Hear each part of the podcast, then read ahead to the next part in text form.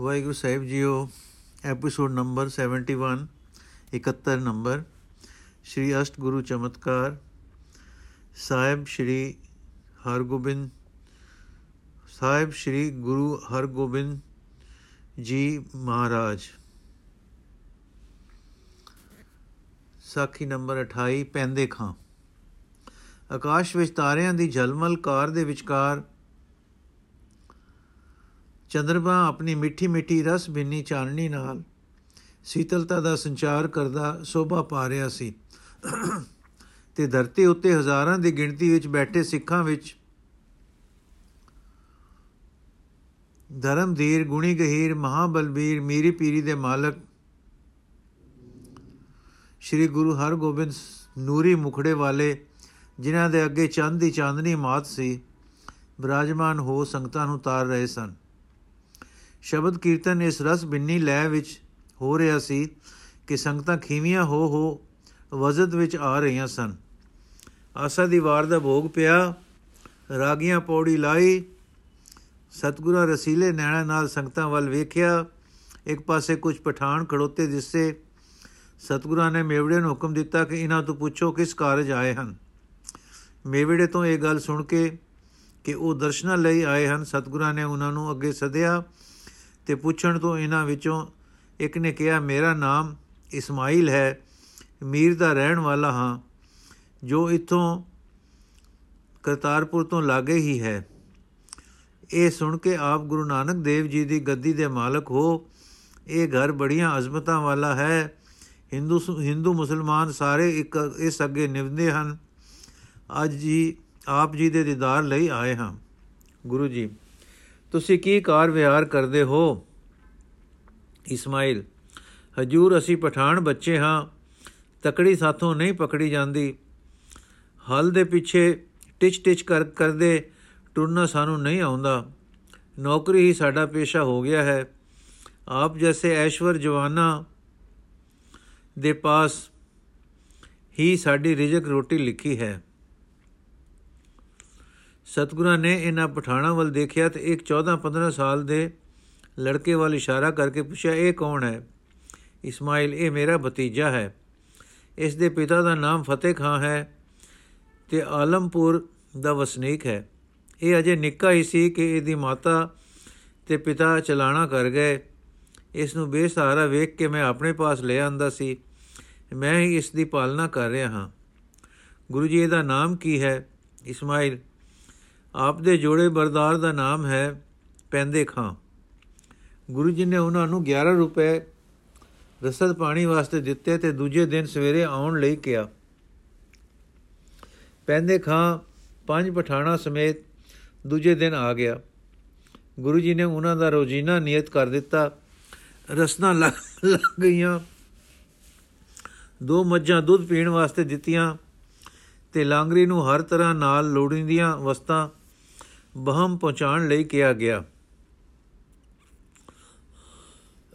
ਖਾਣ ਪੀਣ ਦੀ ਖੁੱਲ ਸੀ। ਵਰਜਸ ਕਰਨ ਤੋਂ ਸਿਵਾਏ ਹੋਰ ਕੋਈ ਕੰਮ ਨਹੀਂ ਸੀ। ਇਸ ਨੂੰ ਸ਼ਸਤਰ ਵਿਦਿਆ ਵਿੱਚ ਨਿਪੁੰਨ ਕਰਨੇ ਲਈ ਉਸਤਾਦ ਰੱਖ ਦਿੱਤੇ ਗਏ ਹਨ, ਗਏ ਸਨ। ਥੋੜੇ ਹੀ ਚਿਰ ਵਿੱਚ ਪੈਂਦੇ ਖਾਂ ਬੜਾ ਗ੍ਰਾਂਡੀਲ ਜਵਾਨ ਹੋ ਗਿਆ। ਸ਼ਸਤਰ ਵਿਦਿਆ ਵਿੱਚ ਨਿਪੁੰਨਤਾ ਪਾ ਲਈ। ਤੇਗ ਚਲਾਣ ਤੇ ਤੀਰ ਅੰਦਾਜ਼ੀ ਵਿੱਚ ਕਾਮਲ ਬਣ ਗਿਆ। ਪਹਿਲਵਾਨਾਂ ਵਿੱਚ ਹਿਰਦੇ ਨਾਲ ਪਹਿਲਾਂ ਪਹਿਲਵਾਨਾਂ ਵਿੱਚ ਇਹਦੇ ਨਾਲ ਦੇ ਬਹੁਤ ਥੋੜੇ ਸਨ। ਗੁਰੂ ਜੀ ਨੇ ਇਸ ਦੀ ਪਾਲਣਾ ਬੜੇ ਚੌ ਗੋ ਨਾਲ ਕੀਤੀ। ਕੋਈ ਕਸਰ ਇਸ ਦੇ ਮਹਾਨ ਯੋਧਾ ਬਣਨ ਵਿੱਚ ਬਾਕੀ ਨਹੀਂ ਸੀ ਰੱਖੀ। ਜਦ ਇਹ ਅੱਛਾ ਹੋਇਆ, ਜਦ ਇਹ ਵੱਡਾ ਹੋਇਆ, ਤਾਂ ਇੱਕ ਮੁਸਲਮਾਨ ਦੇ ਘਰ ਵਿਆਹ ਦਿੱਤਾ ਤੇ ਧਨ ਖੁੱਲਾ ਦੇ ਕੇ ਚੰਗਾ ਸੌਖਾ ਬਣਾ ਦਿੱਤਾ।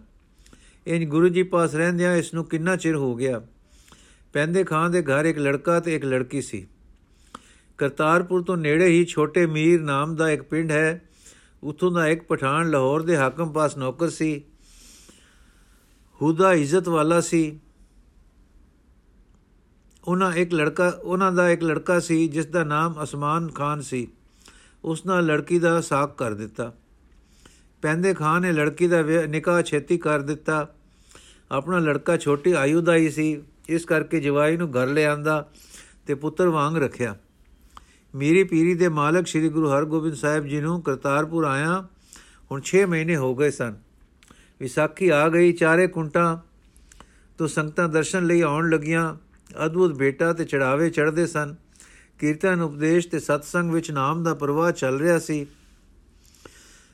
ਬਦ, ਬਦਖਮਾ ਦਾ ਇੱਕ ਸਿੱਖ ਭਾਰੀ ਸੁਦਾਗਰ ਦਰਸ਼ਨਾਂ ਲਈ ਆਇਆ। ਇੱਕ ਘੋੜਾ, ਬਾਜ਼, ਖੰਡਾ ਬਹੁ ਮੁੱਲਾ ਕਪੜਿਆਂ ਦਾ ਪਹਿਰਾਨ ਪਿਹਾਰਨ ਪਹਿਰਾਹਨ ਤੇ ਇੱਕ ਸੁੰਦਰ ਕਲਗੀ ਗੁਰੂ ਜੀ ਦੇ ਅਰਪਣ ਕੀਤੀ। ਚੀਜ਼ਾਂ ਸਾਰੀਆਂ ਇੱਕ ਦੂਜੇ ਤੋਂ ਵਧੇਕ ਸੁੰਦਰ, ਬਹੁ ਮੁੱਲੀਆਂ ਤੇ ਆਪਣਾ ਨਮੂਨਾ ਆਪ ਹੀ ਸਨ। ਸਿੱਖ ਨੇ ਬੇਨਤੀ ਕੀਤੀ ਕਿ ਮੈਂ ਵਪਾਰੀ ਹਾਂ, ਜਿਹੜਾ ਦਸਵੰਦ ਕੱਢਦਾ ਰਿਹਾ ਹਾਂ ਤੇ ਮੋਤੀਆਂ ਮਨੀਆਂ ਮੰਤਾਂ ਵੇਲੇ ਰਕਮ ਕੱਢਦਾ ਰਿਹਾ ਹਾਂ, ਉਹਨਾਂ ਸਾਰੀਆਂ ਤੋਂ ਇਹ ਵਸਤਾਂ ਬਣੀਆਂ ਹਨ। ਇਹ ਸੁਣ ਕੇ ਕਿ ਹਜ਼ੂਰ ਨੇ ਹਜ਼ੂਰ ਨੂੰ ਘੋੜੇ ਦੇ ਸ਼ਸਤਰ ਆਦਿਕ ਚੀਜ਼ਾਂ ਆਤ ਪਸੰਦ ਹਨ।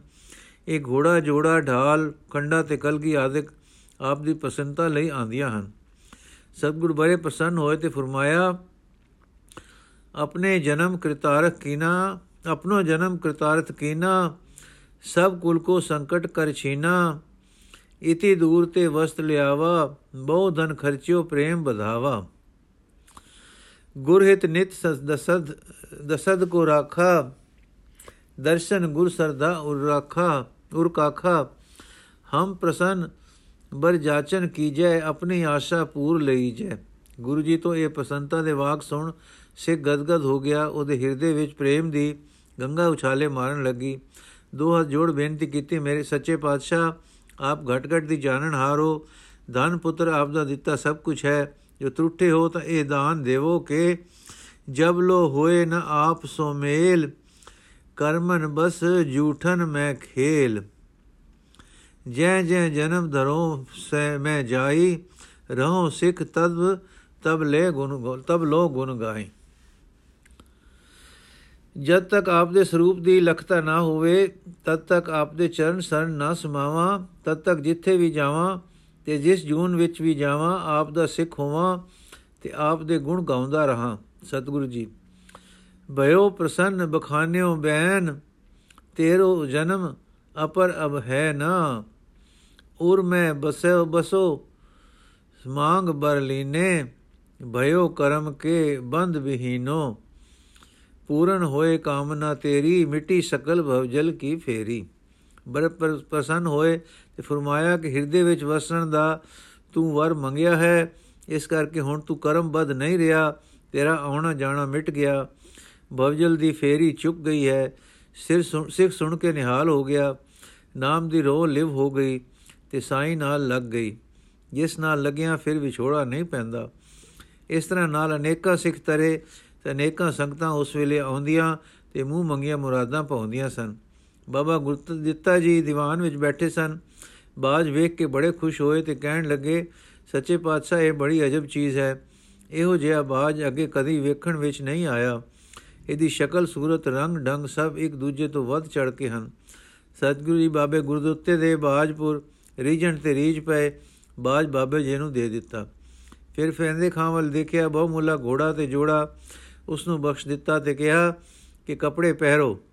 ਮੇਰੀ ਪੀਰੀ ਦੇ ਮਾਲਕ ਨੇ ਫਿਰ ਖੰਡਾ ਹੱਥ ਵਿੱਚ ਲਿਆ, ਖੰਡੇ ਨੂੰ ਜੋਖਿਆ, ਉਹਦੀ ਸ਼ਕਲ ਵੇਖੀ ਤੇ ਲੋਹੇ ਨੂੰ ਸਰਾਇਆ ਪੈਂਦੇ ਖਾਂ ਨੇ ਸਤਿਗੁਰੂ ਜੀ ਦੇ ਹੁਕਮ ਨੂੰ ਮੰਨ ਕੇ ਕੱਪੜੇ ਪਾਏ, ਸਤਿਗੁਰੂ ਜੀ ਅੱਗੇ ਉੜ ਕੇ, ਉੜ ਕੋ, ਉੜ ਕੇ ਬੰਦਨਾ ਕੀਤੀ। ਗੁਰੂ ਜੀ ਪੈਂਦੇ ਖਾਂ ਵੱਲ ਤੱਕਿਆ, ਮੁਸਕਰਾਏ ਤੇ ਕਿਹਾ, ਇਹ ਖੰਡਾ ਲੈ ਲੈ, ਇਸ ਨੂੰ ਹਰ ਵੇਲੇ ਪਾਸ ਰੱਖ। ਜਦ ਇਸ ਦਰਬਾਰ ਵਿੱਚ ਆਓ, ਤਦ ਇਹੀ ਕੱਪੜੇ ਪਾ ਕੇ ਤੇ ਖੰਡਾ ਸਜਾ ਕੇ ਆਇਆ ਕਰੋ। ਘੋੜੇ ਤੇ ਚੜ ਕੇ ਵਿਖਾ। ਸਤਿਗੁਰੂ ਜੀ ਦੇ ਇਹ ਵਾਕ ਸੁਣ ਕੇ ਪੈਂਦੇ ਖਾਂ ਘੋੜ ਬੜਾ ਖੁਸ਼ ਹੋਇਆ। ਇੱਕ ਹੱਥ ਵਿੱਚ ਢਾਲ ਤੇ ਦੂਜੇ ਵਿੱਚ ਖੰਡਾ ਲਿਆ, ਆਪਣੇ ਸੁੰਦਰ ਬਸਤਰਾਂ ਵੱਲ ਵੇਖਿਆ।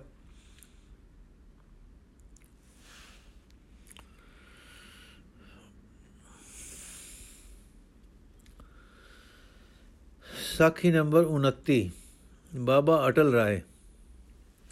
ਸ਼੍ਰੀ ਬਾਬਾ ਅਟਲ ਰਾਏ ਜੀ ਸੰਮਤ 1669 ਬਿਕਰਮੀ ਕਤਕ ਸੁਦੀ ਪੂਰਨਮਾਸ਼ੀ ਬੁੱਧਵਾਰ, ਤਿੰਨ ਮੁਹੂਰਤ ਰਾਤ ਰਹੀ। ਮਾਤਾ ਨਾਨਕੀ ਜੀ ਦੀ ਕੁੱਖੋਂ ਸ੍ਰੀ ਗੁਰੂ ਹਰਗੋਬਿੰਦ ਸਾਹਿਬ ਜੀ ਦੇ ਗ੍ਰਹਿ ਵਿਖੇ ਅਵਤਾਰ ਧਾਰੀ ਹੋਏ। ਉਸ ਵੇਲੇ ਦਾ ਆਨੰਦ ਜੋ ਗੁਰੂ ਸਗ੍ਰਹਿ ਵਿੱਚ, ਵਿਖੇ ਅਰ ਸ੍ਰੀ ਅੰਮ੍ਰਿਤਸਰ ਜੀ ਵਿਖੇ ਹੋਇਆ, ਕਥਨ ਤੋਂ ਬਾਹਰ ਹੈ। ਸੇਵਕਾਂ ਨੇ ਦੀਵਾਨ ਵਿੱਚ ਜਾ ਕੇ ਸਤਗੁਰਾਂ ਦੇ ਅੱਗੇ ਬੇਨਤੀ ਕੀਤੀ ਕਿ हे ਸੱਚੇ ਪਾਤਸ਼ਾਹ, ਆਪ ਦੇ ਗ੍ਰਹਿ ਸਾਹਿਬਜ਼ਾਦੇ ਅਵਤਾਰ ਧਾਰਿਆ ਹੈ। ਮਹਾਰਾਜ ਅਰ ਸਿੱਖ ਸੰਗਤਾਂ ਸੁਣ ਕੇ ਸਭ ਬੜੀਆਂ ਪ੍ਰਸੰਨ ਹੋਈਆਂ। ਜਦ ਆਸਾ ਦੀ ਵਾਰ ਦਾ ਭੋਗ ਪਿਆ ਤਾਂ ਗੁਰੂ ਮਹਾਰਾਜ ਭਾਈ ਬੁੱਢੇ ਔਰ ਹੋਰ ਪੰਜ ਚਾਰ ਸਿੱਖਾਂ ਨੂੰ ਲੈ ਕੇ ਮਹਿਲਾ ਨੂੰ ਆਏ ਔਰ ਸਾਹਿਬਜ਼ਾਦੇ ਦਾ ਦਰਸ਼ਨ ਕਰਕੇ ਆਨੰਦ ਹੋਏ। ਬਾਲਕ ਜਨਮ ਦੇ ਜੋ ਅਨੰਦ ਮੰਗਲਾਚਾਰ ਸਨ, ਉਤਸ਼ਾਹ ਨਾਲ ਹੋਏ ਔਰ ਅਨੇਕ ਲੋੜਵੰਦਾਂ ਦੀਆਂ ਲੋੜਾਂ ਪੂਰੀਆਂ ਹੋਈਆਂ। ਜਦ ਬਾਲਕ ਦੇ ਨਾਮ ਆਦਿਕ ਦਾ ਉਤਸਵ ਹੋਇਆ, ਸ੍ਰੀ ਗੁਰੂ ਗ੍ਰੰਥ ਸਾਹਿਬ ਜੀ ਦਾ ਭੋਗ ਪਾਇਆ, ਸ਼ਬਦ ਕੀਰਤਨ ਦੇ ਉਚਾਰ ਹੋਏ ਕਰਤਾਰ ਦਾ ਧੰਨਵਾਦ ਤੇ ਭਜਨ ਸਿਮਰਨ ਤੋਂ ਮਗਰੋਂ ਸ੍ਰੀ ਹਰਗੋਬਿੰਦ, ਸ੍ਰੀ ਗੁਰੂ ਸਾਹਿਬ ਦੀ ਆਗਿਆ ਮੁਜਬ ਭਾਈ ਬੁੱਢਾ ਜੀ ਨੇ ਉਹਨਾਂ ਦਾ ਨਾਮ ਬਾਬਾ ਅਟਲ ਰਾਏ ਧਰਿਆ। ਹੁਣ ਗੁਰੂ ਮਹਾਰਾਜ ਨੇ ਬਹੁਤ ਸਾਰਾ ਕੜਾ ਪ੍ਰਸ਼ਾਦ ਕਰਵਾਇਆ ਔਰ ਬਿਨਾਂ ਕਿਸੇ ਸੂਤਕ ਦੇ, ਭਰਮ ਦੇ ਸਾਧਾ ਸੰਗਤਾਂ ਨੂੰ ਗੱਫੇ ਲਵਾਏ। 40 ਦਿਨਾਂ ਪਿਛੋਂ ਮਾਤਾ ਨਾਨਕੀ ਜੀ ਨੇ ਚਲੀਏ ਦਾ ਇਸ਼ਨਾਨ ਕੀਤਾ ਔਰ ਸ੍ਰੀ ਹਰਮੰਦਰ ਜੀ ਅਟਲ ਰਾਏ ਜੀ ਨਾਲ ਆਏ। ਗੁਰੂ ਸਾਹਿਬ ਜੀ ਦੇ ਸਿੱਖਾਂ ਵਿੱਚ, ਵਿੱਚੋਂ ਉਸ ਸਮੇਂ ਇੱਕ ਵੱਡੀ ਅਵਸਥਾ ਦਾ ਸਿੱਖ ਸੀ, ਗੁਰਮੁਖ ਜਿਸ ਦਾ ਨਾਮ ਸੀ, ਇੱਕ ਨਾਮ ਜਿਸ ਸਿੱਖ ਸੀ, ਗੁਰਮੁਖ ਜਿਸ ਦਾ ਨਾਮ ਸੀ। ਇਹ ਪੁਰਖ ਖੱਤਰੀ ਜਾਤ ਦਾ ਸੁਯਨੀ ਸੀ। ਗੁਰੂ ਸਾਹਿਬ ਜੀ ਦੀ ਸੇਵਾ ਵਿੱਚ ਉਸ ਦਿਨ ਬੇਨਤੀ ਕਰਨ ਲੱਗਾ ਕਿ हे ਸੱਚੇ ਪਾਤਸ਼ਾਹ, ਕਿਰਪਾ ਕਰਕੇ ਅਜਿਹਾ ਵਰ ਦਿਓ ਕਿ ਇਸ ਛੇਕੜਲੀ ਅਵਸਥਾ ਵਿੱਚ ਦਾਸ ਦੇ ਘਰ ਵੀ ਬਾਲਕ ਹੋ ਜਾਵੇ। ਔਰ ਇਹ ਅੰਤ ਦੇ ਦਿਨ ਖੁਸ਼ੀ ਵਿੱਚ ਬਤੀਤ ਹੋ ਜਾਣ। ਆਪ ਕਿਰਪਾਲੂ ਹੋ ਔਰ ਦਇਆ ਦੇ ਸਮੁੰਦਰ ਹੋ। ਗੁਰੂ ਸਾਹਿਬ ਸੁਣ ਕੇ ਔਰ ਉਸ ਦੀ ਬ੍ਰਿਧ ਅਵਸਥਾ ਦੇਖ ਕੇ ਹੱਸ ਪਏ। ਆਖਣ ਲੱਗੇ, ਸਿੱਖਾ ਤੇਰੀ ਅਜੇ ਇਹ ਵਾਸਨਾ ਬਾਕੀ ਹੈ, ਪਰ ਅੱਛਾ ਕਰਤਾਰ ਕੇ ਘਰ ਕੀ ਪਰਵਾਹ ਹੈ? ਉਹ ਕਿਰਪਾ ਕਰ ਦੇਵੇਗਾ ਔਰ ਤੇਰੀ ਵਾਸਨਾ ਪੂਰੀ ਹੋ ਜਾਏਗੀ। ਇਸ ਦਿਨ ਤੋਂ ਕੁਝ ਮਹੀਨੇ ਮਗਰੋਂ ਗੁਰਮੁਖ ਦੇ ਘਰ ਪੁੱਤਰ ਹੋ ਗਏ, ਹੋ ਪਿਆ। ਸ਼੍ਰੀ ਬਾਬਾ ਅਟਲ ਰਾਏ ਜੀ, ਦੂਜ ਦੇ ਚੰਦਰਮਾ ਦੀ ਤਰ੍ਹਾਂ ਲੱਗੇ ਵਧਣ। ਕਦੀ ਮਹਾਰਾਜ ਵੱਡੀ ਮਾਤਾ ਦਾਦੀ ਗੰਗਾ ਜੀ ਦੀ ਗੋਦੀ ਵਿੱਚ ਖੇਲਣ। ਗੋਦੀ ਵਿੱਚ ਖੇਲਣ ਕਦੀ ਆਪਣੀ ਮਾਤਾ ਜੀ ਦੀ ਗੋਦ ਵਿੱਚ, ਕਦੀ ਪੰਘੂੜੇ ਵਿੱਚ ਲੇਟਣ, ਕਦੀ ਆਪਣੇ ਪਿਤਾ ਸ੍ਰੀ ਗੁਰੂ ਹਰਗੋਬਿੰਦ ਜੀ ਨਾਲ ਲਾਡ ਦਾ, ਲਾਡ ਚਾ ਕਰਨ। ਕਦੀ ਕੋਈ ਸਿੱਖ ਸੇਵਕ ਮਹਾਰਾਜ ਨੂੰ ਚੁੱਕ ਮਾਰ ਖਿਡਾਉਣ ਲੈ ਜਾਵੇ। ਹੋਰ ਬਾਲਕਾਂ ਦੀ ਤਰ੍ਹਾਂ ਰੋਣ ਧੋਣ ਦਾ ਨਾਮ ਨਹੀਂ ਸੀ। ਸਦਾ ਪ੍ਰਸੰਨ ਬਦਨ ਰਹਿੰਦੇ ਰਹਿੰਦੇ। ਜੇ ਕੋਈ ਦਰਸ਼ਨ ਕਰੇ ਮਹਾਰਾਜ ਦੀ ਸ਼ਾਮ ਜੰਡ ਤੇ ਸੁੰਦਰ ਤੇਜਸਵੀ ਮੁਖੜੇ ਤੋਂ ਬਲਿਹਾਰ ਬਲਿਹਾਰ ਪਿਆ ਜਾਵੇ। ਕਿਤੋਂ ਕੋਈ ਗੁੱਸੇ ਜਾਂ ਲੜ ਕੇ ਵੀ ਆਵੇ ਤਾਂ ਦਰਸ਼ਨ ਕਰਕੇ ਪ੍ਰਸੰਨ ਹੋ ਜਾਵੇ। ਇਸ ਤਰ੍ਹਾਂ ਕੋਈ ਵਰਾ ਕੋ ਬੀਤ ਗਿਆ। ਹੁਣ ਮਹਾਰਾਜ ਜਰਾ ਜਰਾ ਤੁਰਨ ਅਰ ਪਿਆਰੀਆਂ ਬਾਤਾਂ ਕਰਨ ਲੱਗ ਪਏ। ਆਪਣੀ ਮਾਤਾ ਨੂੰ ਮਾਂ ਜੀ, ਅਰ ਦਾਦੀ ਨੂੰ ਮਾਤਾ ਜੀ ਕਰਕੇ ਬੁਲਾਉਣ। ਪੌਂਟੇ ਛਣਕਾਉਣ, ਕਦੀ ਇੱਧਰ ਖੇਡਣ ਫਿਰਨ, ਕਦੀ ਉੱਧਰ। ਇਹਨਾਂ ਦੀ ਉਮਰ ਜਦ ਜਰਾ ਹੱਛੀ ਹੋਈ ਤਾਂ ਤੇਗ ਬਹਾਦਰ ਜੀ ਨੇ ਅਵਤਾਰ ਧਾਰਿਆ। ਇਹਨਾਂ ਨੂੰ ਬਾਬਾ ਅਟਲ ਰਾਏ ਜੀ, ਵੱਡਾ ਪਿਆਰ ਕਰਦੇ ਸਨ। ਇੱਕ ਦਿਨ ਇੱਕ ਵਿਹਾਰੋਂ ਟੁੱਟਾ ਤੇ ਮੁਤਾਜ ਗਰੀਬ ਸਿੱਖ ਮਹਾਰਾਜ ਜੀ ਨੂੰ ਤਖਤ ਸਾਹਿਬ ਖੇਡਦਿਆਂ ਦੇਖ ਕੇ ਆਪਣੇ ਗ੍ਰਹਿ ਵਿਖੇ ਲੈ ਗਿਆ। ਔਰ ਕੁਝ ਮਿਠਾਈ ਤੇ ਪੰਜ ਚਾਰ ਰੰਗੀਲੇ ਖਿਡੌਣੇ ਭੇਟ ਕਰਕੇ ਇੱਕ ਮਨ ਹੋ ਦਿਲ ਵਿੱਚ ਅਰਦਾਸ ਕੀਤੀ ਕਿ ਗਰੀਬ ਨਿਵਾਜ, ਮੇਰਾ ਦਰਿਦਰ ਦੂਰ ਕਰੋ। ਥੋੜੇ ਚਿਰ ਹੀ ਦੀ ਕੀ ਕਰਤਾਰ ਦੀ ਕਲਾ ਕੁਝ ਜਿਹੀ ਵਰਤੀ ਕਿ ਉਸ ਦੇ ਘਰ ਲਹਿਰ ਬਹਿਰ ਹੋ ਗਈ। ਜਦ ਮਹਾਰਾਜ ਪੰਜਾਂ ਬਰਸਾਂ ਦੇ ਹੋਏ, ਤਦ ਸ੍ਰੀ ਗੁਰੂ ਹਰਗੋਬਿੰਦ ਜੀ ਨੇ ਭਾਈ ਬੁੱਢੇ ਨੂੰ ਸੌਂਪਿਆ, ਭਾਈ, ਇਹਨਾਂ ਨੂੰ ਗੁਰਮੁਖੀ ਪੜਾਓ ਬਾਬਾ ਜੀ ਬੇਨਤੀ ਕਰਨ ਲੱਗੇ ਕਿ ਮੈਂ ਦਾਸ ਇਸ ਸੁੱਤੇ ਪ੍ਰਕਾਸ਼ ਬਾਲਕ ਨੂੰ ਕੀ ਸਿਖਾਵਾਂ? ਪਰ ਹੁਕਮ ਮੰਨ ਕੇ ਅੱਖਰਬੱਧ ਸ੍ਰੀ ਅਟਲ ਰਾਏ ਜੀ ਨੂੰ ਕਰਵਾ ਦਿੱਤਾ। ਔਰ ਮਾਤਾ ਨਾਨਕੀ ਜੀ ਨੇ ਜਪਜੀ ਹਜ਼ਾਰੇ ਦੇ ਸ਼ਬਦ ਰਹਿਰਾਸ ਔਰ ਕੀਰਤਨ ਸੋਇਲਾ ਆਦਿਕ ਬਾਣੀਆਂ ਕੰਠ ਕਰਵਾ ਦਿੱਤੀਆਂ। ਬਾਬਾ ਅਟਲ ਰਾਏ ਜੀ ਆਪਣੇ ਪਿਤਾ ਪਿਤਾਮਾ ਦੀ ਤਰ੍ਹਾਂ ਅੰਮ੍ਰਿਤ ਵੇਲੇ ਉੱਠ ਕੇ ਸਭ ਵੱਡਿਆਂ ਨੂੰ ਨਮਸਕਾਰ ਕਰਦੇ, ਫਿਰ ਇਸ਼ਨਾਨ ਆਦਿਕ ਦੇ ਤੋਂ ਵੇਲੇ ਹੋ ਕੇ ਸ੍ਰੀ ਜਪਜੀ ਦਾ ਪਾਠ ਕਰਦੇ ਔਰ ਸਮਾਧ ਲਗਾ ਰਹਿ, ਲਗਾ ਬੈੰਦੇ ਜਦ ਦਿਨ ਚੜਦਾ ਤਾਂ ਸ੍ਰੀ ਹਰਮੰਦਰ ਜੀ ਆਉਂਦੇ, ਦਰਸ਼ਨ ਕਰਕੇ ਪਿਤਾ ਜੀ ਨੂੰ ਨਮਸਕਾਰ ਕਰਕੇ ਸੂਰਜ ਚੜੇ ਇੱਕ ਦੋ ਸੇਵਕਾਂ ਨੂੰ ਨਾਲ ਲੈ ਆਪਣਿਆਂ ਹਮਜੋਲੀਆਂ ਨਾਲ ਪ੍ਰਕਰਮਾਂ ਵਿੱਚ ਖੇਡਣ ਚਲੇ ਜਾਂਦੇ। ਜਦ ਸਵਾ ਪਹਿਰ ਦਿਨ ਚੜਦਾ ਔਰ ਲੰਗਰ ਵਰਤਣ ਦਾ ਵੇਲਾ ਹੋ ਜਾਂਦਾ ਤਾਂ ਆਪਣੇ ਮਿੱਤਰਾਂ ਨੂੰ ਨਾਲ ਲੈ ਕੇ ਦੀਵਾਨ ਵਿੱਚ ਚਲੇ ਆਉਂਦੇ। ਲੰਗਰ ਵਰਤਨ ਪਿੱਛੋਂ ਮਹਿਲ ਹੀ ਚਲੇ ਜਾਂਦੇ। ਔਰ ਦੁਪਹਿਰੇ ਕੁਝ ਆਰਾਮ ਕਰਦੇ, ਫਿਰ ਤੀਸਰੇ ਪੈਰ ਖੇਡ ਮਚਾਉਂਦੇ। ਬਾਬਾ ਅਟਲ ਜੀ ਲੁੱਕਣ ਮਿੱਟੀ ਖੇਡਣ, ਕਦੀ ਖਿੱਦੋ ਖੁੱਡੀ, ਕਦੀ ਚੌਤ ਚੌਤ ਕਦੀ ਦੌੜਨ, ਕਦੀ ਮਹਾਰਾਜ ਮਿੱਟੀ ਦੀਆਂ ਛੋਟੀਆਂ-ਛੋਟੀਆਂ ਗੋਲੀਆਂ ਬਣਾ ਕੇ ਇੱਕ ਦੂਸਰੇ ਵੱਲ ਚਲਾਉਣ ਔਰ ਕਦੀ ਅੱਧੇ ਸਖੇ ਇੱਕ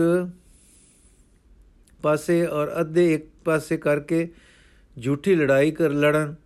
ਮਾਨੋ ਯੁੱਧ ਯੁੱਧ ਦੀ ਸਤਾ ਭਰਨ ਦਾ ਨਮੂਨਾ ਦੱਸਦੇ ਸਨ। ਖੇਲਨ ਖੇਲਿਆ ਅਨੇਕ ਪ੍ਰਕਾਰਾ, ਸੰਗ ਬਾਲਕਨ, ਸ਼ੋਰ ਕਰਾਰਾ। ਕਦੀ ਮਾਤਾ ਨਾਨਕੀ ਇਹਨਾਂ ਨੂੰ ਖੇਡ ਵਿੱਚੋਂ ਬੁਲਾ ਭੇਜੇ।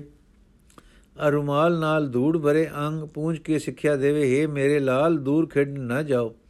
ਇਹ ਗ੍ਰੀਕਮ ਰੁੱਤ ਬੜੀ ਭਿਆਨਕ ਹੁੰਦੀ ਹੈ ਔਰ ਕਈ ਤਰ੍ਹਾਂ ਦੀਆਂ ਲੋਹਾਂ ਚਲਦੀਆਂ ਹਨ। ਪਿਤਾ ਜੀ ਨਾਲ ਜਾਓ, ਜਾ ਲਓ ਤੇਗ ਬਹਾਦਰ ਜੀ। ਇਹਨੂੰ ਇੱਥੇ ਬੈਠ ਕੇ ਖਿਡਾਓ। ਮਾਤਾ ਇਹ ਕਹਿੰਦੀ, ਮਹਾਰਾਜ ਦੀ ਸੁੰਦਰ ਮੂਰਤੀ ਦੇ ਪ੍ਰੇਮ ਵਿੱਚ ਐਸਾ ਮਗਨ ਹੋਵੇ, ਜੋ ਅੱਖੀਆਂ ਵਿੱਚ ਜਲ ਚਲਣ ਲੱਗ ਪਵੇ। ਤਦ ਮਹਾਰਾਜ ਮਾਤਾ ਜੀ ਸਿੱਖਿਆ ਸੁਣੀ, ਕਦੀ ਤਾਂ ਆਪਣੇ ਪਿਤਾ ਜੀ ਦੀ ਉਂਗਲ ਫੜ ਕੇ ਦੀਵਾਨ ਵਿੱਚ ਚਲੇ ਜਾਣ, ਔਰ ਕਦੀ ਤੇਗ ਬਹਾਦਰ ਜੀ ਨੂੰ ਹੀ ਖਿਡਾਉਣ ਲੱਗ ਜਾਣ। ਇੱਕ ਦਿਨ ਬਾਬਾ ਜੀ ਸਵੇਰ ਵੇਲੇ ਸਭ ਸਪਿਆਂ ਨਾਲ ਪੈ ਖੇਡਦੇ ਸਨ, ਜੋ ਇੱਕ ਸਖੇ, ਇੱਕ ਸੱਪੇ ਰਤਨ ਨਾਮੇ ਨੇ ਬਾਬਾ ਜੀ ਨੂੰ ਆਪਣੇ ਅੱਗੇ ਖੜਿਆਂ ਹੋਇਆਂ ਦੇਖ ਧੱਕਾ ਚਾ ਦਿੱਤਾ। ਇੱਕ ਦਿਨ ਬਾਬਾ ਜੀ ਸਵੇਰੇ ਵੇਲੇ ਸਖਿਆਂ ਨਾਲ ਪੈ ਖੇਡਦੇ ਸਨ, ਜੋ ਇੱਕ ਸਖੇ ਰਤਨ ਨਾਮੇ ਨੇ ਬਾਬਾ ਜੀ ਨੂੰ ਆਪਣੇ ਅੱਗੇ ਖੜਿਆਂ ਹੋਇਆਂ ਦੇਖ ਧੱਕਾ ਚਾ ਦਿੱਤਾ। ਡਿੱਗਦਾ ਪਏ, ਪਰ ਸੱਟ ਦਾ ਬਚਾਅ ਹੋ ਗਿਆ। ਉੱਠ ਕੇ ਉਸ ਸਖੇ ਨੂੰ ਸੁਭਾਵਕ ਇੰਨਾ ਕਿਹਾ, ਓਏ ਬਾਵਰੇ ਮਿੱਤਰ, ਤੂੰ ਇਸ ਤਰ੍ਹਾਂ ਧੱਕਾ ਦੇਈਦਾ ਇਹ ਬਾਵਰੇ ਸਖੇ, ਇਹ ਬਾਵਰੇ ਮਿੱਤਰ, ਇਹ ਓਏ ਬਾਵਰੇ, ਮਿੱਤਰ ਨੂੰ ਇਸ ਤਰ੍ਹਾਂ ਧੱਕਾ ਦੇਈਦਾ ਹੈ।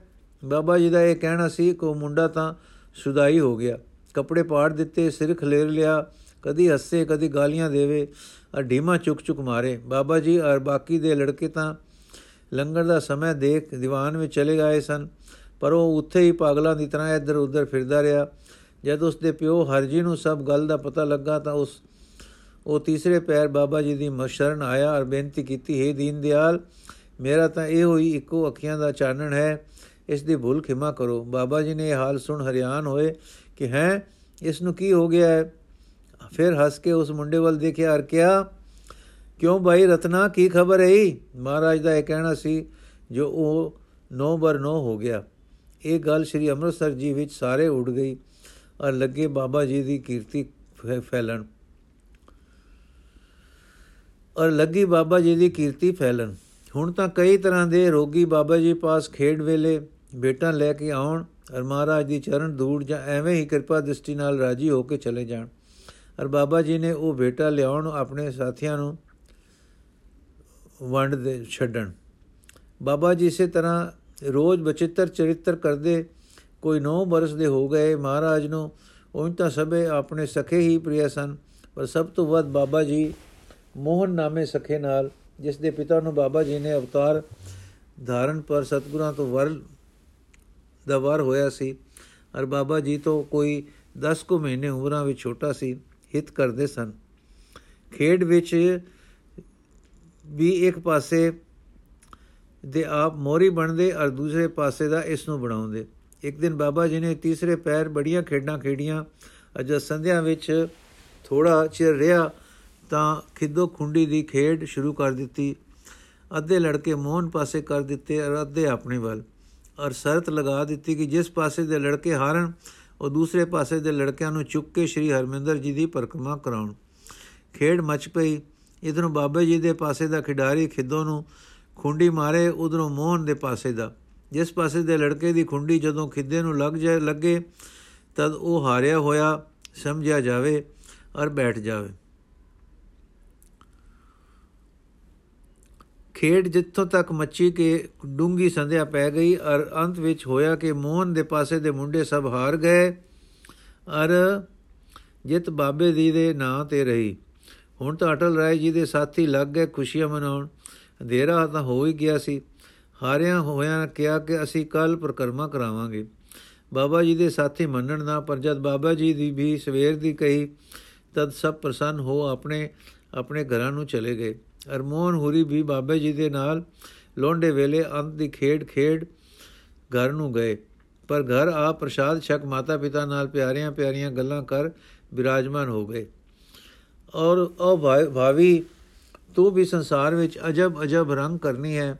ਹਮ ਹਸਦਿਆਂ ਨੂੰ ਇੱਕ ਘੜੀ ਵਿੱਚ ਰੁਆ ਦੇਣਾ ਤੇਰਾ ਹੀ ਕੰਮ ਹੈ, ਵਸਦਿਆਂ ਨੂੰ ਉਜਾੜ ਦੇਣਾ ਤੇਰਾ ਹੀ ਹੱਥ ਖੇਲ ਹੈ।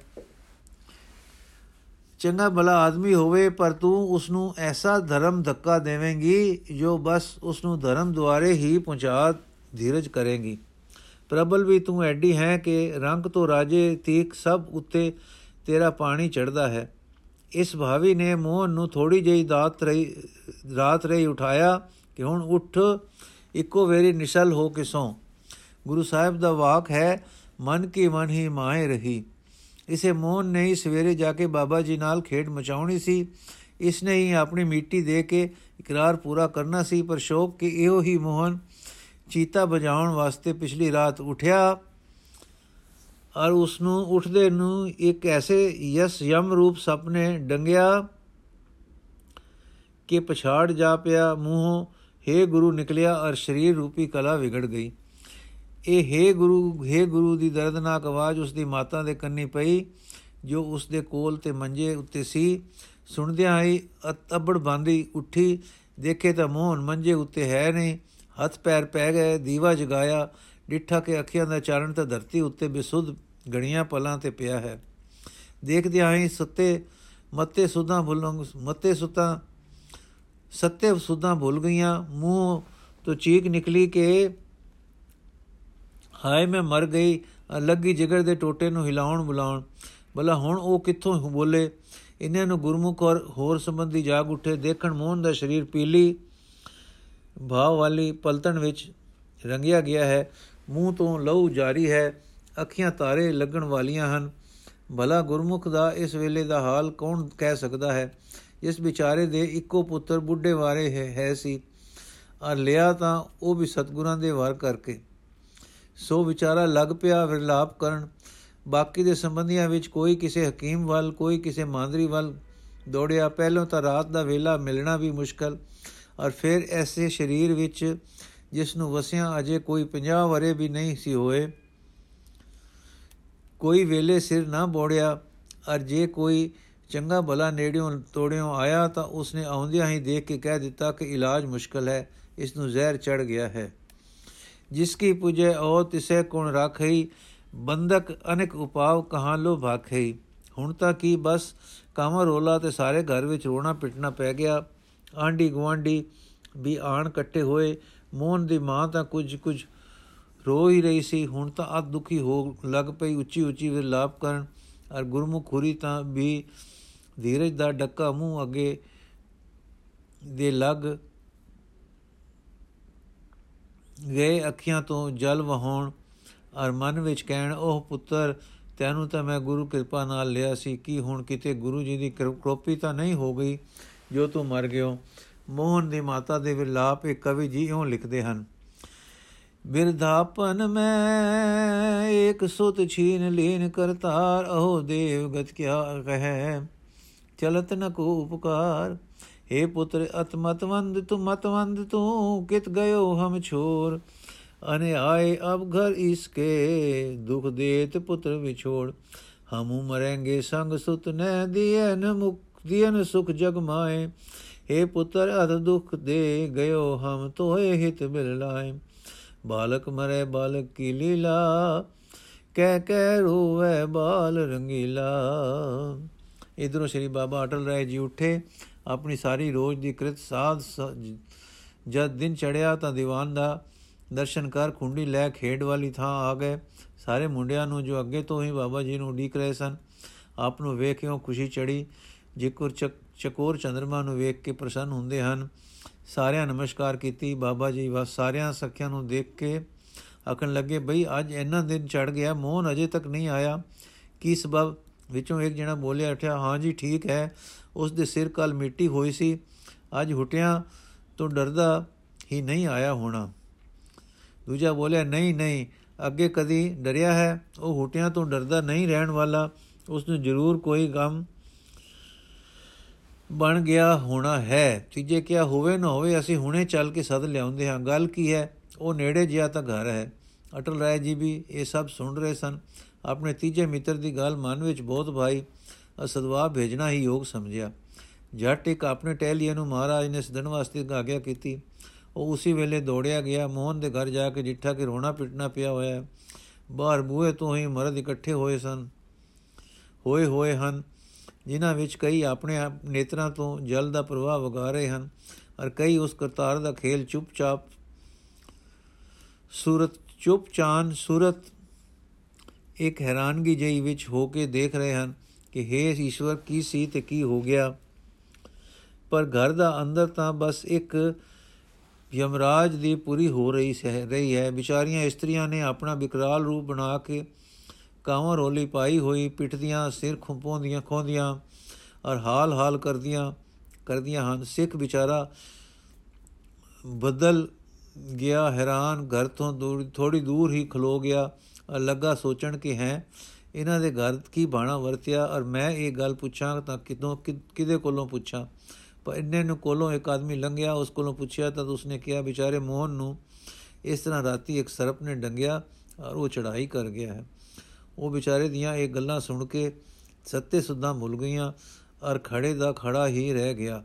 ਪਰ ਜਦ ਇੱਕ ਦੋ ਪਲ ਪਿਛੋਂ ਆਪਣੇ ਆਪ ਵਿੱਚ ਆਇਆ ਤਾਂ ਪਿਛਾ ਮੁੜਿਆ ਔਰ ਮਨ ਵਿੱਚ ਲੱਗਾ ਕਹਿਣ ਕਿ ਜੇ ਮੈਂ ਜਾਣਦਾ ਭਾਈ ਕਰਤਾਰ ਦਾ ਸੱਦਾ ਮੇਰੇ ਤੋਂ ਪਹਿਲੇ ਹੀ ਆ ਚੁੱਕਾ ਹੋਇਆ ਹੈ ਤਾਂ ਮੈਂ ਕਾਸ ਨੂੰ ਆਉਂਦਾ। ਮੈਂ ਬਾਬਾ ਜੀ ਨੂੰ ਜਾ ਕੇ ਕੀ ਕਹਾਂਗਾ? ਭਾਈ ਤੁਹਾਡਾ ਮਿੱਤਰ ਪੂਰਾ ਹੋ ਗਿਆ ਸੋ ਮੈਂ ਇਹ ਗੱਲ ਕਹੀ ਤਾਂ ਬੜੇ ਚਿਤਰਾਂਤ ਅਤੇ ਦੁਖੀ ਹੋਣਗੇ। ਚੰਗਾ ਹੈ ਕਿ ਮੈਂ ਨਾ ਜਾ, ਨਾ ਕਹਾ। ਇਹਨਾਂ ਹੀ ਗਿਣਤੀਆਂ ਵਿੱਚ ਹਰਮੰਦਰ ਜੀ ਦੀ ਪ੍ਰਕਰਮ ਵਿੱਚ ਆ ਪਹੁੰਚਿਆ। ਬਾਬਾ ਜੀ ਦੇ ਸਖੇ ਉਸ ਨੂੰ ਦੂਰੋਂ ਹੀ ਦੇਖ ਆਪਸ ਵਿੱਚ ਗੱਲਾਂ ਕਰਨ ਲੱਗ ਪਏ। ਇੱਕ ਨੇ ਕਿਹਾ, ਨਹੀਂ ਆਇਆ। ਦੂਜੇ ਕਿਹਾ, ਨਹੀਂ, ਜੇ ਮੋਹ ਨਾ ਆਉਂਦਾ, ਇਹ ਕਿਉਂ ਆਉਂਦਾ? ਉਹ ਪਿੱਛੇ ਪਿੱਛੇ ਜ਼ਰੂਰ ਆਉਂਦਾ ਹੋਣਾ ਹੈ।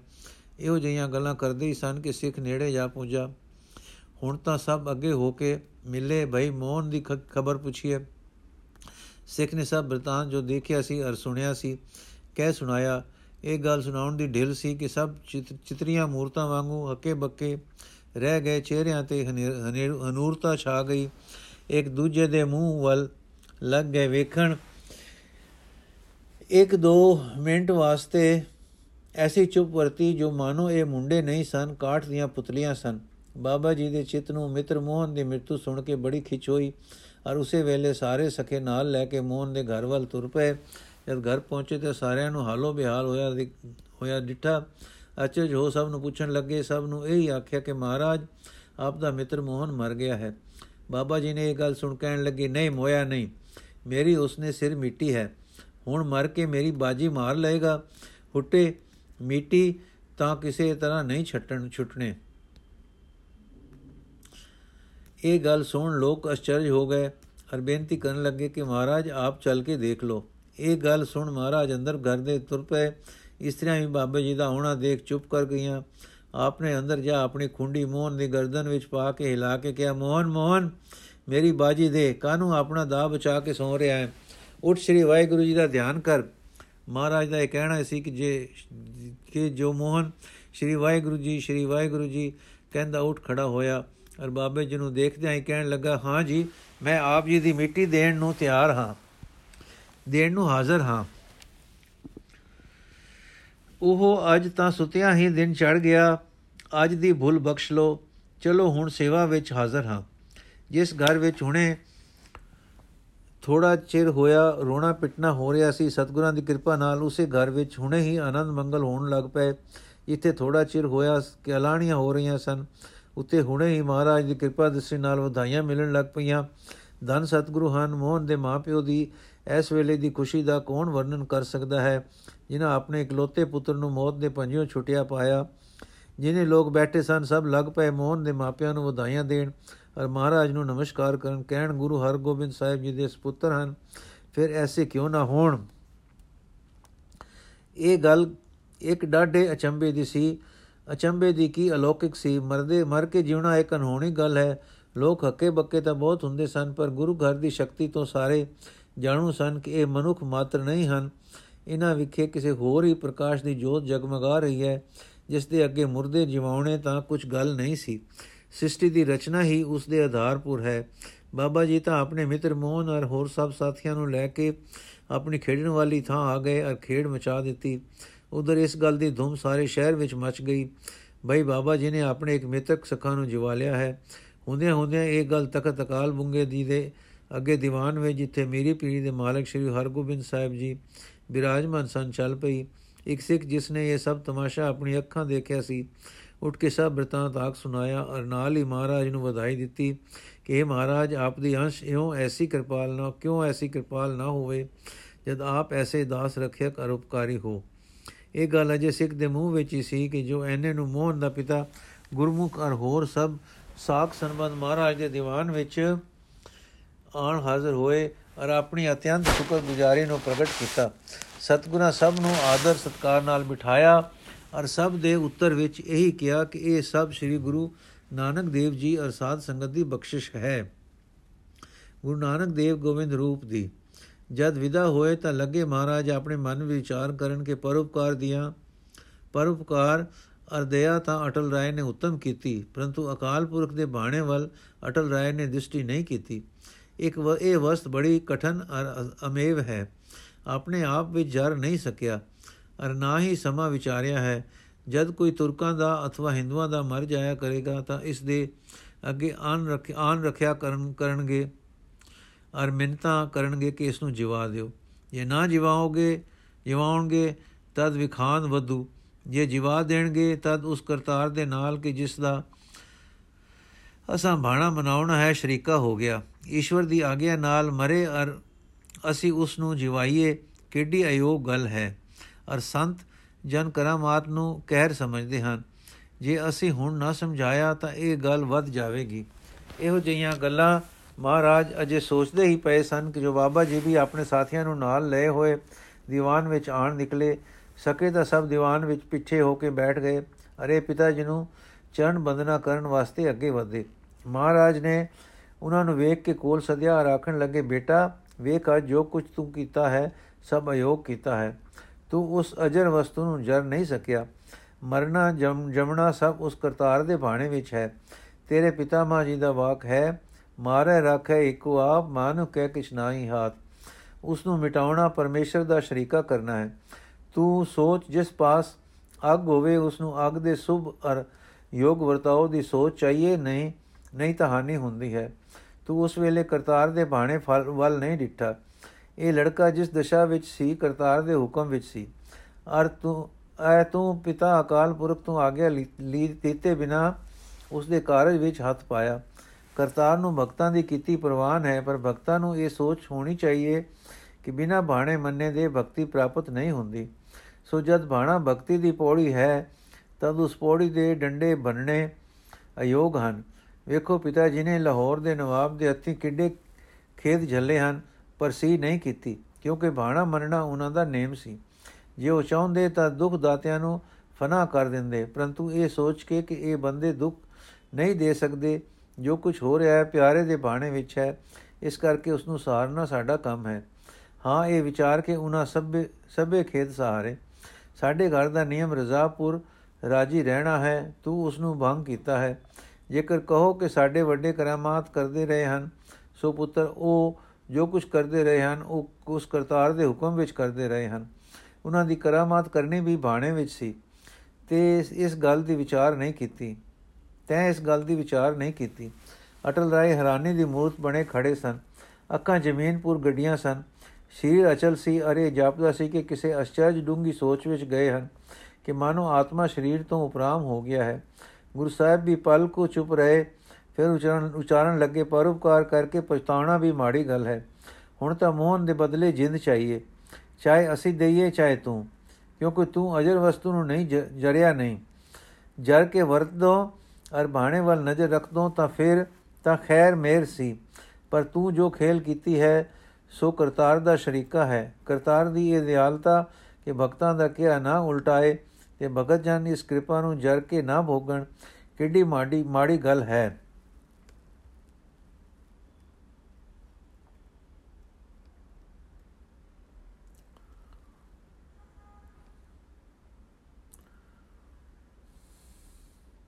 ਮੋਹਨ ਜਿਉਂਦਾ ਰਹੇ, ਪਰ ਉਸ ਦੇ ਬਦਲੇ ਤੇਰੀ ਅਵਗਿਆ ਦੇ ਦੇ ਕਾਰਨ ਜਾਂ ਅਸੀਂ ਚਲੀਏ ਜਾਂ ਤੂੰ। ਇਹ ਬਚਨ ਸੁਣ ਕੇ ਮਗਰ ਹੋਟਲ ਰਾਏ ਜੀ ਪਿਤਾ ਨੂੰ ਮੱਥਾ ਟੇਕਿਆ ਔਰ ਚੁੱਪਚਾਪ ਪਿਛਲੇ ਪੈਰੀ ਮੁੜੇ ਔਰ ਹਰਬੰਦਰ ਜੀ ਦਾ ਦਰਸ਼ਨ ਕਰਕੇ ਅੰਮ੍ਰਿਤਸਰ ਜੀ ਦੀ ਦੱਖਣ ਵਾਈ ਵੱਲ ਮੁਖ ਕਰ ਦਿੱਤਾ। ਔਰ ਕੋਲਸਰ ਦੇ ਕੰਢੇ ਆ ਕੇ ਅਟਲ ਰਾਏ ਜੀ ਠਹਿਰ ਗਏ।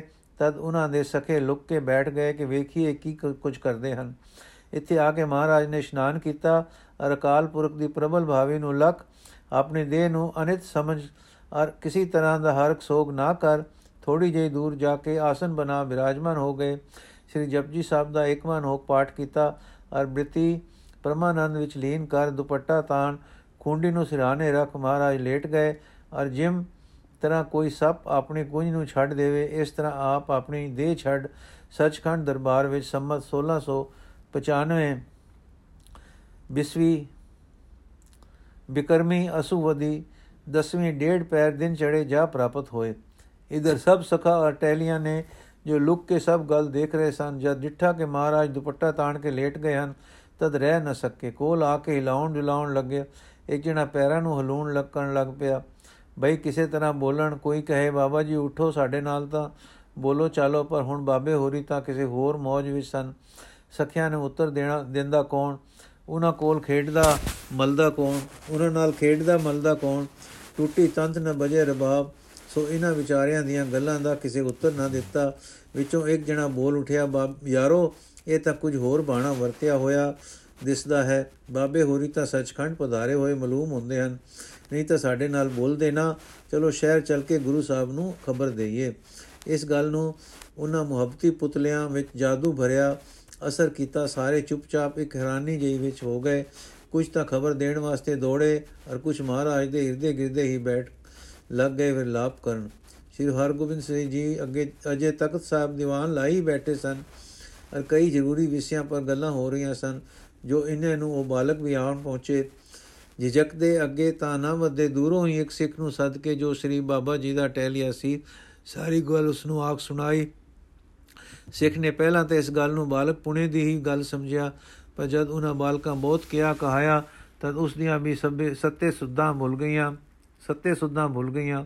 ਦੀਵਾਨ ਵਿੱਚ ਆ ਗੁਰੂ ਸਾਹਿਬ ਜੀ ਦੇ ਹਜ਼ੂਰ ਸਾਰੀ ਗੱਲ ਹੋਲੀ ਜਈ ਆਖ ਸੁਣਾਈ। ਜਾਣ ਜਾਣ ਮਹਾਰਾਜ ਇੱਕ ਛਿਨ ਵਿੱਚ ਸਾਰੀ ਗੱਲ ਸਮਝ ਗਏ ਔਰ ਸ਼ਹਜ਼ਾਦੇ ਦੀ ਮ੍ਰਿਤੂ ਸੁਣ ਕੇ ਰਹਿ ਨਾ ਸਕੇ। ਤਤਖਿੰ ਬਾਲਕਾਂ ਨੂੰ ਨਾਲ ਲੈ ਜਿੱਧਰ ਉਹਨਾਂ ਕਿਹਾ ਸੀ, ਤੁਰ ਪਏ।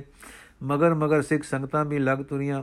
ਉੱਥੇ ਆ ਕੇ ਮਹਾਰਾਜ ਨੇ ਜਦ ਸਭ ਜਾਦੇ ਦੀ ਦੇਹ ਨੂੰ ਨਿਰਾਤਮਕ ਡਿੱਠਾ ਤਦੋਂ ਸਕਾਲ ਪੁਰਖ ਦਾ ਬਾਣਾ ਮਨ ਬੈਠ ਗਏ। ਹੁੰਦਿਆਂ ਹੁੰਦਿਆਂ ਇਧਰ ਸਾਰੇ ਸ਼ਹਿਰ ਵਿੱਚ ਰੋਲਾ ਪੈ ਗਿਆ।